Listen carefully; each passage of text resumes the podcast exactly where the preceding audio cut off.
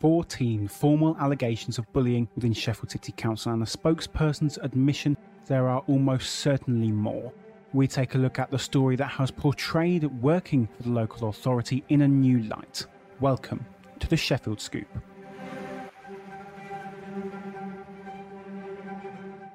Welcome to the Sheffield Scoop. This is Harry, and I'm chuffed to finally have the Steel City's new news podcast going out to listeners for the very first time. Unfortunately, I regret to inform you that my co host Alastair was on annual leave last week, so I am alone here to bring you your first instalment of The Scoop. But please don't fret. I will have two guests with me today, including a very special guest interview with a former BBC presenter who made Sheffield his home and is now very busy at Channel 5. Dan Walker will be discussing Strictly, Sheffield Wednesday, and his controversial interview with Lee Anderson recently. Stay tuned for that at the end. But first, we will be discussing the figures published by the Star last week, revealing 14 formal allegations of bullying had been made within Sheffield City Council since 2018.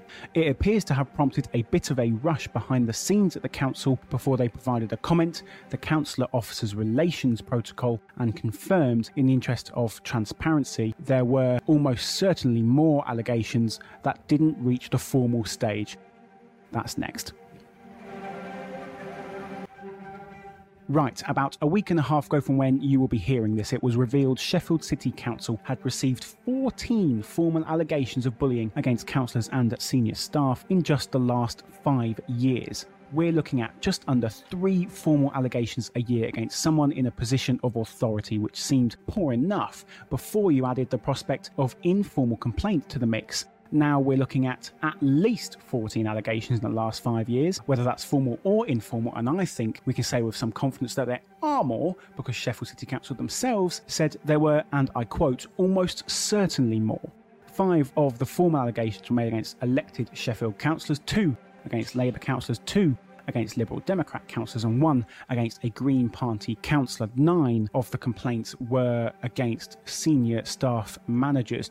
Just from that, we can see behaviour perceived as bullying is not just something coming from councillors who have been voted into this world of politics, it's also senior members of staff who will have seen new members come and go with each local election. And if you ask me, there should be more discussed over this.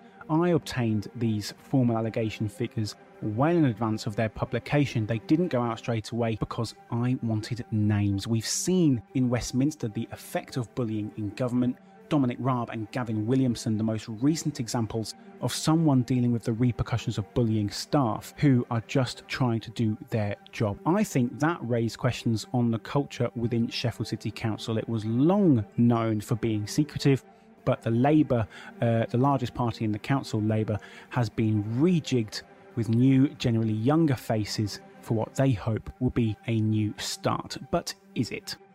So, to help us take this story a little bit further, we are joined by local democracy reporter Molly Williams. How are you, Molly? I'm good, thanks, Harry. You're in town hall regularly, I think it's fair to say. Um, what are your kind of observations as to the, the, the workplace culture, the culture inside the council? Yeah, so um, like you say, I've been a local democracy reporter for more than five years now. So and that's sort of like covering all those full council meetings and all the rest of the mm. meetings for over that time. And yeah, it's um meetings, especially full council, do get very heated. Um, yeah. I think sometimes like obviously some some people think of government and they think about what it's like maybe working there and they might have visions of the thick of it and stuff like that which is entertaining as that that would be sheffield council's not that bad um I think, um, yeah, I think obviously with politics, people are encouraged to be passionate. They're encouraged to be yeah. opinionated, to share those opinions, and like to um, to to really disagree with people that they have opposing opinions with. Mm. Um, so yeah, so we see we do see maybe we often, I mean, yeah, we often see comments that are not very that can't you know not always very professional um, that mm. um, you know sometimes you think that's a bit maybe a bit personal probably gone a bit too far there just in the heat of the moment um, yeah but i think generally at Sheffield Council, I have found that the culture has also changed quite a lot. I think people would have described it in the past, even when I started in 2018, as quite secretive, not very mm. transparent, um, sort of a council knows best attitude, which has got them into a lot of trouble, sort of undermined. yeah. Um, and yeah, there is a lot of tension between politicians, a lot of tension within parties, and I think that's fair to say mm-hmm. that tensions like that are across parties as well. It's not like one party in particular. As your FOI found, it was all, you know, there are allegations from all parties. Yeah. I think the committee system has definitely changed a lot of that. They're all forced to work more collaboratively. I think it's harder for parties because there's no not really like a clear opposition it's harder for parties to blame everything on someone else or to attack because actually they're all responsible now so um so it just doesn't work but um and i think as well even even with officers there's a lot of uh really major officers who've left as well like john yeah. um i think uh head of finance has left as well recently there's been like just a big change of staff and politicians in the past few years. Um, obviously, would you, exchange with Labour too. And would you would you say that the the the idea that came out of this freedom of information request that that um, there were going to be certainly more than just 14 allegations of bullying would the fact that this is this is something that the council are clearly monitoring and are concerned about. Does that surprise you? Would, does that surprise you at all that bullying allegations are made?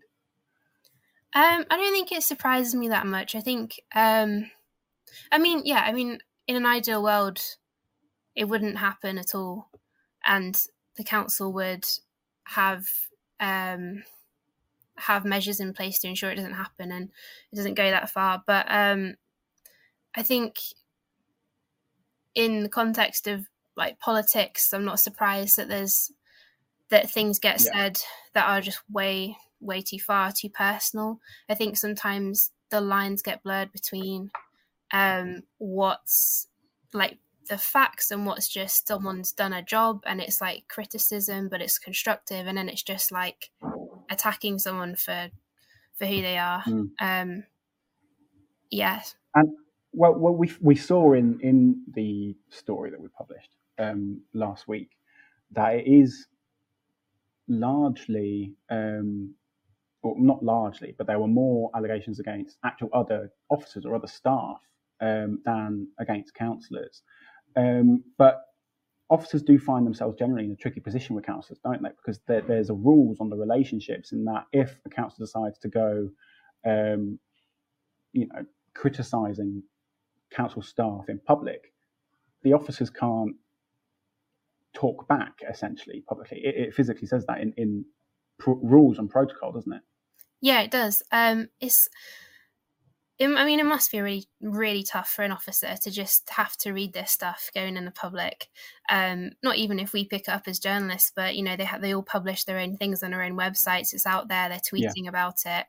Um, sometimes they're tweeting things that are just in the heat of the moment as well, not like necessarily considered or thought through. Yeah, and it just feels really unfair. I mean, if it would be in any other situation in life, you're attacking, if you're sort of like blaming someone you've got yeah. no, no way to respond, it's just, it's really unfair. And it's also, I just think, you know, everyone deserves respect. And, Absolutely. you know, these officers work really hard. They uh, are experts in their fields um, you know decisions that they make they they make them very on very um, strict rules and guidelines a lot of the time like mm. planning decisions and stuff you know if you hear them talk in these meetings they'll have like a a whole explanation that'll go on for like five minutes of just talking through all of their rationale for something on some mm. you know fairly uh fairly minor so yeah i think yeah, I wouldn't like it if I was an officer being um, being no, well, well, we any any time we're publishing something that's potentially um, critical of someone, you have to give them a right reply, don't we? So yeah, it's, definitely, it's, yeah. you know, it's it, it, it's, it feels in a way that the protocol, in the way it was worded, and, and it's something that you I know you're familiar with, but just for our listeners, um, the the bullying section of the protocol essentially turns around and says um, it's normal for councillors to feel frustrated with councillors at times because they disagree with what they've said to them, and it almost feels like it excuses councillors um, potentially being unfair um, to their, the staff that are there to essentially help them um, before they've even done it. Yeah, definitely, and it's like that that thing that phrase of like everyone gets frustrated. It's just it's not an excuse. Like um, there's frustration and there's like you can feel something you don't have to act on it you still treat people with respect it's that like if you've got nothing nice to say don't say it um we need to be professional and um you know yeah i mean critical feedback I can I mean constructive feedback uh, and criticizing people when when it needs to be said is important to you know you're supposed to debate things that's really important part of government and politics but mm. like there's a way to do it you don't need to make it personal. It's just kind of like detracts from what you're trying to do. Yeah, and, and to bring it to maybe a, more a more a more recent real life example is, of course, I think uh, on on Thursday in full council they approved the Sheffield local plan, didn't they? Um, and the Sheffield Lib Dems have put forward a, a proposal to remove the well to remove a separate proposal for a traveller site in Beighton, uh, a traveller and industrial site. Uh, and that was shot down by officers as well because they physically have to have plans for traveller sites in the local plans, uh, I believe. Um, but that prompted, as again the Star covered, I think last week, um, unhappiness from the Sheffield Lib Dems and, and were critical of that move from the officers and almost said that they were undermining their ability to represent their constituents. But it's not necessarily like that, is it? Yeah, I think undermining is a pretty strong word. Um, I think, and it's not, if they're going to criticize that, I think, you know, it's not like the officers, it's not like an opinion that they've had that's based on the rules. I think you can have a problem with the rules, but then blaming a person, you know, who's just doing their job, I think is pretty unfair, really. Well, we'll, we'll talk about the local plan um, a little bit then. The local plan was the kind of the big thing for the council in full council last week, wasn't it? Tell us about what it was for, what its purpose was, um, what's the point? Yeah, so the local plan is the blueprint for the whole city. It's been, it's a really, really long time coming. I mean, this like what more than ten yeah. years or something. I think it's been in the works. Yeah. All of the policies they've been using uh, have been out of date, which is like mm-hmm. really messed up planning for a while. It's kind of, yeah. to say the least. Things like Hollin Busk, I don't think would have happened if we'd had. Uh, Hollin Busk was this big development um, that people were really unhappy about in the local community because took away green yeah. space and um, basically, long story short, it's being allowed to go ahead despite really clear public opposition because yeah. the council hasn't got a local plan to say otherwise, and it can't prove a housing dem- housing supply and stuff for the next five years. So this local plan will hopefully sort that out. It will say this is where we're happy for developments to be. We're going to take a brownfield approach. We're going to protect our green belt. Um, this is how we want the houses to be built, even you know, like eco friendly. Um, this is our aspirations for the city, um, and this is how we're going to meet housing demand. This is how we're going to create jobs, and just it's really really big document, and it will set um, set the way basically until I think 2039. Um, it's supposed to come in next year, but yeah, it's a really long time coming. So many delays, been really yeah. frustrating. So it was great to finally see it proof last week. And and you said that it was um, you know, essentially be in place until for, for another about 15 years. That would be if it comes into place next year. But w- was there talk of um, more regular reviews as well? Because you, you mentioned there that you know the previous ones were kind of 10 years old, and that caused some issues. So if we're going 15 till the next one, it's, it's... yeah. Yeah, definitely. I think um, Paul Turpin said it full council last week. He was on the steering committee for the for the local plan. He said, I think it's within five years they're going to review it, but he'd like to see it like sooner so that they make sure that they're keeping up with everything changing. But again, like loads of work has gone into it, so um, you'd hope that their sort of like predictions for how the city will change and develop will be as accurate as it can be. But obviously, stuff changes. Well, thank you very much for joining us, Molly. That was uh, much appreciated. And enjoy the rest of your day. Cool. Thanks, Harry. See ya. Thanks again to Molly for sparing us 20 minutes at the scoop. She had to rush off to a meeting of the Finance Committee afterwards, as is the busy schedule of a local democracy reporter. Now, I found it interesting that Molly too felt the members' officers protocol was protecting councillors' behaviour early on before it even happened. And for context, this protocol outlines how members slash councillors and staff officers should treat one another and work together. And I thought I would read you this part on the bullying section that Molly and I both referred to. So this is the members officers protocol under bullying. Members may from time to time become frustrated by what they regard as unacceptable or incompetent officer behaviour. It is self evident that sometimes these feelings may be entirely justified, although sometimes there may be a legitimate reason why member expectations cannot be met, for example, due to council policy or a legal requirement. The very next paragraph, councillors are urged to deal with their frustrations internally rather than publicly because officers are instructed, and we quote, not to answer back in public. So if a councillor tweets about officers doing them and locals a disservice, the officer just has to take that. Next, the interview many of you will have been waiting for. The face of Channel 5 joins the scoop. Dan Walker is here. The Sheffield Scoop. So, joining us on the Sheffield Scoop is a, a, a local resident of Sheffield, a well known local resident of Sheffield, now Channel 5 presenter, Dan Walker. How are you, Dan? I'm very well, thank you. Very nice to talk to you. Thank you very much for having me on. No, thank you for, for joining us. This is a, a, a very exciting moment for, for me personally. Um, I grew up watching um, BBC breakfast every morning because it was my dad's instruction. He, he told us to, you know, we had to get up at seven o'clock, watch BBC breakfast for half an hour, and then get ready for school. Um, and obviously, the the stuff that I remember is when Dan Walker sounds like a good dad, present. Dad. Yeah, yeah.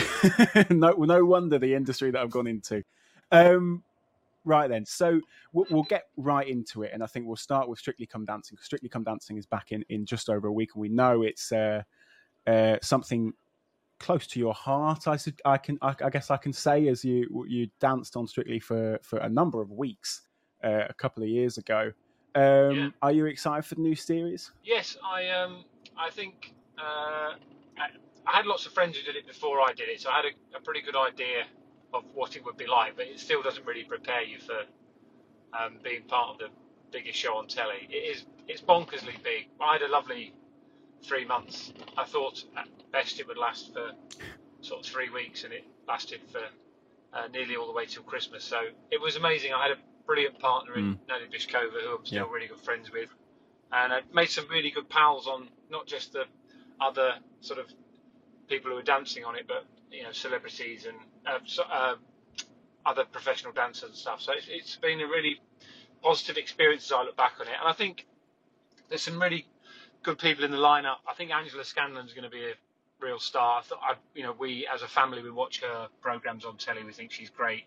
Angela Rippon is uh, yeah. phenomenal, and I also think Annabel Croft is going to be great. I really, she's such a graceful woman in her broadcasting and in the way she goes about her business. I know she's had a really tough year with yeah. the death of her husband, so I think it's going to be an emotional series for her. But I, I really, I think the three A's might as well throw Adam in there as well. Adam's going to be good. All the A's. I'm on the A team. Angela, Adam, the other Angela, and uh, well, I've been I've been watching the lineup um, announcements over the course of because well we always watch it just in case a celebrity link with Sheffield comes along. But even as a, as a strictly fan myself, it's uh, something I've been following. I, I'm backing Layton Williams. Um, I think I think he's likely to do do do a lot do a, do a fairly decent job. I think he, he's got um, a lot of acting background and, and dance background as well with musicals and stuff like that. So I think he's got a chance. He, he, he's basically he's basically a professional already, though, isn't he? He's, he's, yeah. better, than, he's better than most of the male professionals. I think the viewers they don't tend to uh, like that too much. So I don't. I, I, think he might find himself in the bottom two a surprising number of times, but he'll, ne- he'll never get voted off because he'll be so good that the judges won't let him go. But um, yeah, yeah, he'll be he'll probably be there in a long time, and he'll be amazing. But I think the thing about Strictly is you never want to be too good too early. yes. and yeah. I, I, like watching. No, I think that's fair. Get, I like watching it for people who get better. Yes. no, because it's a it's a discipline that you learn, Yeah. and you you know as you as you grow, you understand how to dance, but also what the dancing means, and you get a bit of history and a bit of culture, and you understand how you hold your body, how you move your body, how you interpret the music, and I think that's that's what I, I like to see people falling in love with you know the whole process of learning to dance, and I think that's what that's what most people watch it for. And well, let's talk to us about the uh, the, the the kind of rigorous training that it involves as well. You know, you're uh, uh, uh, for for much of your career, you were um, covering sports with with Football Focus, and and in, I think I believe in your early career in Sheffield as well. There was a lot of sports going on there and football related stuff. This is a sport, really, isn't it? The amount of training that they have to do. Yeah, and I realised that really early on. I was I'm very ignorant about dancing, having never danced before. And I, I remember being in the studio with Nadia for the first time, and I just I remember watching her dance, like loosening up and Yeah. you know getting getting in the swing of it. I thought she's a she's an athlete. Mm. She's like Rory Rory McIlroy, um, Cristiano Ronaldo, Yeah. you know, uh, Keely Hodgkinson. She's at the top of her game. Um, and for somebody like Nadia, Nadia started dancing when she was five or six years old, and um, you know, she had a determination to be the best dancer on the planet, and she was. Yeah. Two-time Yeah. world champion, best dancer in the world for like four or five years, and then all of a sudden she's teaching this tall numpty how to dance on on Strictly. But that, for me, that's an amazing privilege to spend time with somebody who is that talented at what they do. So my my mindset is always, Harry, what can I learn from this amazing woman? Yes, she can teach me how to dance, but she could probably make me better at everything that I do. So better presenter, you know, better um, sort of the way I hold myself, the way I walk, all those sorts of things. And and that's why I think we got on so well because, you know, I, I really appreciated how talented she was at what she did. Looking back to your own experience in your own series, what was your favourite dance that you did? Because there were so many brilliant ones, so many brilliant ones, so many memorable ones. What one? Uh, I think. I mean, I, it depends what you think. If, you, if you're thinking about breakthrough, the, the week that, uh, for anybody who remembers, we had a, we did a Viennese waltz to um, Billy Joel, Yeah. and I think that was the one where I, I sort of got it. I got dancing that week, and I remember that's the first time that we finished, and Nadia was like, I was able to dance for the first time there. I wasn't dragging around the dance floor. Oh, I could actually dance, and I thought that that's a mass for somebody who's never danced before like me. That's a massive breakthrough Yeah. where I can actually, you know, I'm I'm not just being shoved around and pushed into position. I'm actually doing something which is halfway near to where it needs to be. So that was a big one for me. But I think the one, you know, I've, the, the one that Nadia likes the most was either the um, Charleston or the tango we did at the end because she was she was like I I I can't dance any better than anybody else. You were brilliant in that, which is lovely for her to say that. But I think the one that people talk about the most is still the lobster, and I you know Yeah. I, I still get I still get pictures and videos sent to me of kids dancing in lobster outfits. I walk down the street and people do the claws at me. So you know, and, and I, I saw Nadia last week. She gets the same stuff all the time. So and it's nice to have a, you know, we did, we didn't we didn't win the competition, but I felt that I won with the partner that I got, Mhm. and I think you know you, you just want to you just want to enjoy it as much as you can, and you want people to want to watch you dance the next week, and I think we, we certainly had that, and the lobster was a big part of Yeah. that. Well, I think I think it, it won hearts. Is is a bit of a cliche, but I think it definitely did. Um, I, I know. Yeah. Well, if you can if you can get through. If you can get through dancing as a six foot lobster, nothing can stop you. That's what I often think. Well, I think that's a very valid. I think that's very valid. Um, obviously, Nadia spent a lot of time in Sheffield when you guys were training and stuff like that, and so I presume because you've always been very uh, public with your with your favourite restaurants, places to go in Sheffield. Um, did you take Nadia to many? Did, Yeah, she loved being in Sheffield. Um, I think you know she's uh, only really lived in London, and I think all her other partners were around London. So um, there's a bit of a trek to get to Sheffield every week from where she lives. But she really loved it. That she was really well looked after. Um, you know, we we ate well. Um, we had people from various cafes dropping off food to um, city limits on on Penistone Road and it was just lovely. And she was really warmly welcomed into the city. And I think when she then came back to do the tour in Sheffield the next year, she she really felt that warmth and that love. And I think that was lovely because you know she's away from home, she's away from her daughter, um, yeah, and for her to feel really comfortable and uh, embraced into a city like Sheffield. I think it, that's that's going to live with her for a long time. I think when she came back to Sheffield for the tour the following year, uh, she felt that warmth again. And I think that's lovely for her to have that memory of being on Strictly that year because we had a great time together. But also she loved being in, you know, um, what was a, a city that now means an awful lot to her. And I know she loves coming back for Yeah. uh, the Strictly tour, and you know, there's, she's got lots of people who, if she if she was to come back, she'd be well looked after. They, Absolutely. My, my local curry house at Prithi Raj, they're constantly asking me when she's coming back, and she's got a she's got a dish in there. I think there's a Dan and Nadia glitter balti in there, so she's, she she lives on in the city even though she's not here anymore. That's brilliant. No, I'd, I'd never known that one. That's that's one I might have to try then. Um, but what That's I tell you what, the glitter bolt is very nice. I'll, I'll give. Very I know nice. I will. I'll give it a go. We can. We can. Um, maybe we can do like a star tries Prithviraj's glitter balti, um, and that'll do really Yeah. well. Everyone would love that. um, let's let's talk about some um, of these shuffle beaches. You, you've mentioned your your local curry house there, one that is very. Um, well known to be, you know, that's that's that's the curry house Dan Walker likes. You know, every, everyone knows it maybe as that, but also for the great food because it is great food. I've been there myself. Have you have you come across any other like new businesses recently that people maybe aren't aware is something that you know Dan Walker quite enjoys when he's when he's home in Sheffield? Uh, I love. There's a, a cafe up in Fulwood, not too far away from Live, called um, Brook, Hmm. um, which is they've just taken over a, an, a cafe on the corner of Fulwood Shops. That's lovely in there. The food in there is fantastic. Um, my mate runs that, so uh, I didn't I didn't know I didn't know it was his but I when I went in there for the first time. It was very nice. Um, uh, there's, I mean, it's slightly out of Sheffield, but as a family, we always go to um, Grindleford Station every single school holidays Yeah. for our for a, for a breakfast. I just think that whenever we've got friends that come up from London, that is where we go. Um, and I love, I, I, I particularly got a, a soft spot for, for breakfast. I love Yeah, um, Marma, I love Marmaduke's in Sheffield. I think Oh, that's yes, nice. yeah. I love the Hid- Hidden Gem Hidden Gem Cafe is an absolute belter. Um, went to went to Gaishi recently. Have you been there on West Street? The, I um, haven't no, but I've seen bar. it. Yeah, That was that was a that was a brilliant night out. I took my wife, our kids, yeah, um, father, father and mother-in-law, and um, sister-in-law and her husband there, and we had a great night with you know the chef.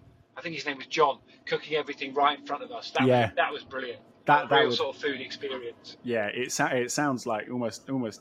Uh, uh, uh, bizarre. I don't know how to feel seeing seeing this stuff being done in front of me, but it sounds like a brilliant show. It was it was really great, but I just think there's loads of places like that in Sheffield, and it's not you know we don't have a Michelin restaurant in Sheffield, um, but we do have loads of great places to We eat, really and do. I think areas as well. You know, um, Sharrow Vale is beautiful round there. It is. Um, down on Abbeydale Road, there's some really lovely curry houses Mhm. down there, and sort of little sort of treaty places to go. And then you know if you're going to town, there's so much choice, um, and I just think I I love eating out in Sheffield and uh, whether that's breakfast or or tea. And I, I, I think you know one thing we do very well is the uh, hot roast pork sandwich, Oh, absolutely, berets. Oh, and you've got you've got to have everything on, you everything do. on, Yeah, you do. You do. You absolutely including do. dip. I did I did have to explain to Nadia what dip was, but she she understands now. Well, this is the thing. It's it's. I, I had to explain to my partner who who grew up, born born and raised in Sheffield, 23 now, and I, she'd never been to Berets, and I took her to Berets, tried to describe to her what dip was, and she wasn't having it.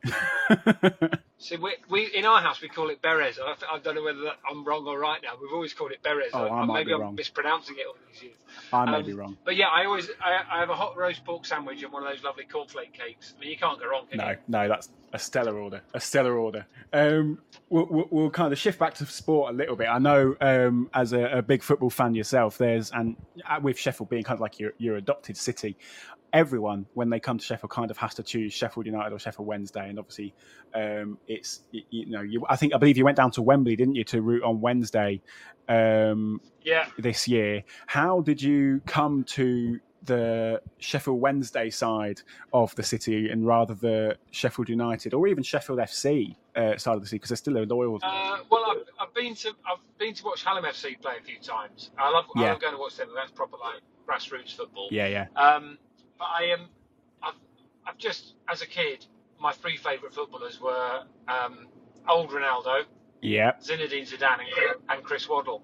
So fair enough. you know, my Chris Waddle has Chris Waddle had my heart. So Yeah. when I came to Sheffield, I was always going to go and sit in the student wedge at Hillsborough, and it was only five quid, you know, to go. And I, that was the years when they were in the Premier League, and they were, you know, Reggie Blinker was there with his his brother, Yeah. um, Orlando Trustfull, you know, David Hirst was banging them in, and I, that was that, that was a great Sheffield Wednesday team. Sadly, you know, they they went down, and it took a long time to Yeah, yeah. build them back up. But yeah, I, I used to go to Bramall Lane quite a bit, but I think my wife's family are all Sheffield Wednesday fans as well, and That helps. you know, if it was good enough, if it was good enough for Chris Waddle, it was good enough for me. And my son supports Wednesday, so it was nice to see him sort of have that experience of Wembley because I've been to Wembley hundreds of times working there and for games and for other events but that was his first trip to Wembley and to see Sheffield Wednesday win Yeah. I think that's that's you know that will live long in the memory. Um, we'll, we'll move on quickly because I don't want to. I don't want to uh, uh, take too much longer with you. Um, and we'll talk about uh, your time with with Channel Five. Um, you've been given so much more Yeah. freedom now. It, it, it appears, um, and I think you said yourself. You know, there's there's more of a creative element to do to do other things with Channel Five. How have you been finding that? Oh, I've loved it. I mean, I've, listen, I really enjoyed my time at the BBC, Of course. and my time at the BBC is it's not like dead because I can still go back and work for them, and that may well happen in the future. But Yeah. um, I Channel Five have been brilliant, and you know when I went there, they were really positive, and they said, "We want you, we want you to come here, we want you to do all this with us, we want to make you one of the you know faces of the channel, and we want you to make telly with us." And they've they have really followed through on that. I think the thing I've just done with Helen Skelton, which has gone down Brilliant. really well, Yeah, it was brilliant. come back for a second series. That um, that I think that's the fourth series I've made this year. Yeah. So, you know, they have delivered over and above, and it's going really well on the news side of things. Our audience is up 30%. So there's loads to celebrate, and I've really enjoyed it. And I don't think it's, I'm not sure it's a freedom, because I always felt I was free to do what I wanted at the BBC, but it's just the ability to make decisions quickly, which is what I, I love at Channel 5. Like, Yeah. you know, let's do a let's do a special on this. Let's make this program. Um, and I think there's that flexibility which you you have when you're when you're a slightly smaller organisation, but Yeah. you can make make decisions without it going through 19 different committees. So, and, I, and I've got some amazing friends on breakfast. I speak to spoke to Carol last week. Spoke to Sally on today? Monday. Um, I text Louise regularly, so you know I'm still really good friends with lots of people that I used to work with. And I spoke to Alan Shearer on Tuesday, so you know it's the friendships don't end, but professionally, I'm really enjoying myself at the minute. it- it'll be a, a, a nice segue onto uh, the people in politics. Obviously, started with Angela Rayner. That went down really, really Yeah. well. Fantastic interview series. Uh, but more recently, uh, came to Lee Anderson, who is the deputy chairman of the of the Conservative Party. But um, Twitter followers, Twitter, well, not Twitter now, X, X followers, X, you know, whatever you want to call them, um, didn't seem to take the Lee Anderson episode um, as well. And why? Why do you think that is? Uh, well, I think judging anything by social media is a dangerous game. Um, Mm, And I think, you know, politics is volatile and politics is particularly fruity at the minute, isn't it? And yeah, and it, you know, it, it matters because it affects all of our lives, and that's why spending time with politicians to actually find out what makes them tick is, is more important than ever. And I've done, you know, I've interviewed the last eight prime ministers, Yeah. and um, I've spent a lot of time with politicians. But I often feel that when you do an interview with a politician, it's three or four questions, it's maximum four minutes, and off you go, and you never really get to understand what makes them tick. Why are they an MP? Why do they want to be elected? What what are they trying to change in their community? What inspires them? Why do they come up with some of the controversial things that they say? And I think um, that's what we're trying to do with this People in Politics series to try and get to grips with um, our politicians and spend a bit more time with them. I spent, you know, three hours with Angela Rayner. I spent about the same amount of time with Lee Anderson. We've got Ed Davey coming up and Humza Yousaf and um, leader of the Green Party. I think Mark Drakeford is going to do us as well. And we've now got MPs Brilliant. applying to us and saying, we'd love to do this series with you. And I think when you shine a light on controversial characters like Lee Anderson and also Angela Rayner to a certain extent, I think Yeah, no, people absolutely. have a people have a people have an opinion, don't they, of who you should be spending time with and who you should be breaking bread with. I mean, people have complained about the fact that I was eating a Viennese wal uh, a, Vien- a Viennese waltz, there you go, strictly a Viennese whirl with um, Lee Anderson. But they, you know, there was there weren't as many complaints about eating salt and pepper chicken with Angela Rayner. And I know for some people, Lee Anderson's politics are difficult to get their head around. But yeah, they the are important competitive. thing for me, the, the important thing for me is he is not like some outlier, and Mm. we're not giving oxygen to somebody who is like a, a YouTuber. This guy is the de- deputy leader. De- um, dep- sorry, this guy is the deputy chair of the party that are in power, and he Yeah. is a democratically elected official and thousands of people voted for him. So the whole point of this series is to try and understand what makes these men and women tick, what difference are they trying to make in society, and why does their message hit home? What does it say about the rest of us that these are the, you know, these are the sort of policies and the, statements that politicians can can come up with? Because now we are we are all we all live in a society where Lee Anderson, Angela Rayner, Ed Davey. These are the people who are in in Parliament. So I just think it's yes, it creates headlines, and I know some people twist what is said and take things Yeah. out of context. But no, if some right wing leader, like let's say uh, Le Pen in, in France, people say, Yeah. "Would you interview her?" Of, of course I would, because Yeah. she's a democratically elected official who represents a party, and I think it's important to try and understand all facets of the world in which we live and why people feel the way they do.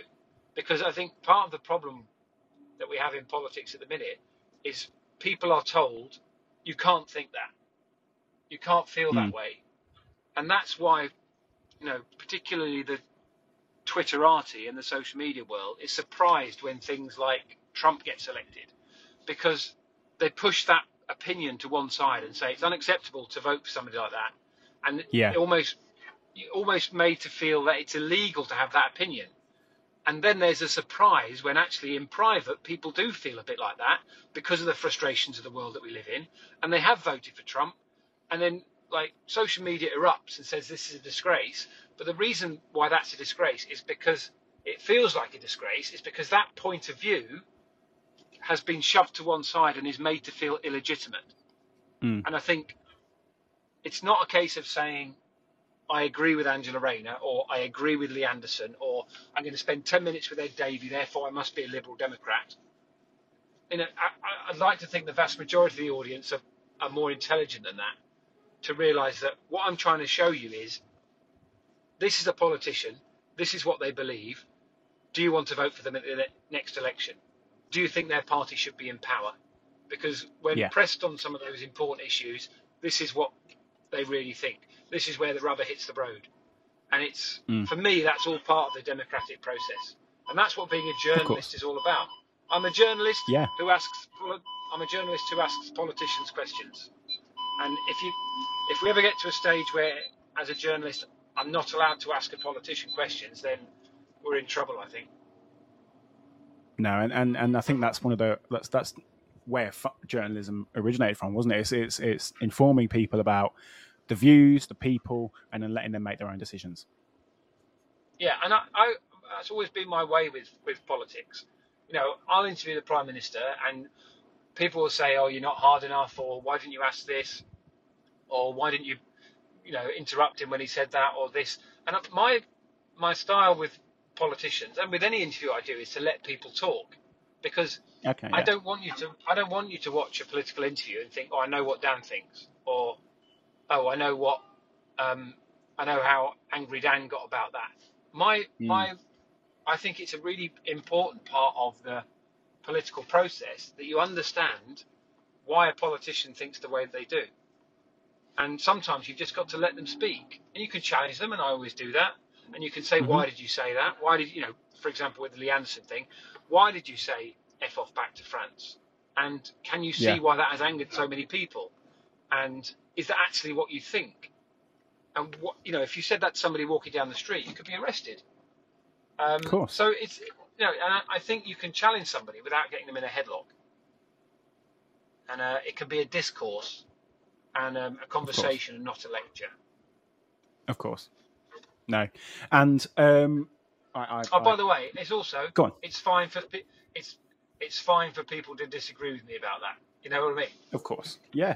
And I don't mind that. I don't mind that people watch that and say, "I can't believe you've interviewed him," or "Why didn't you say that?"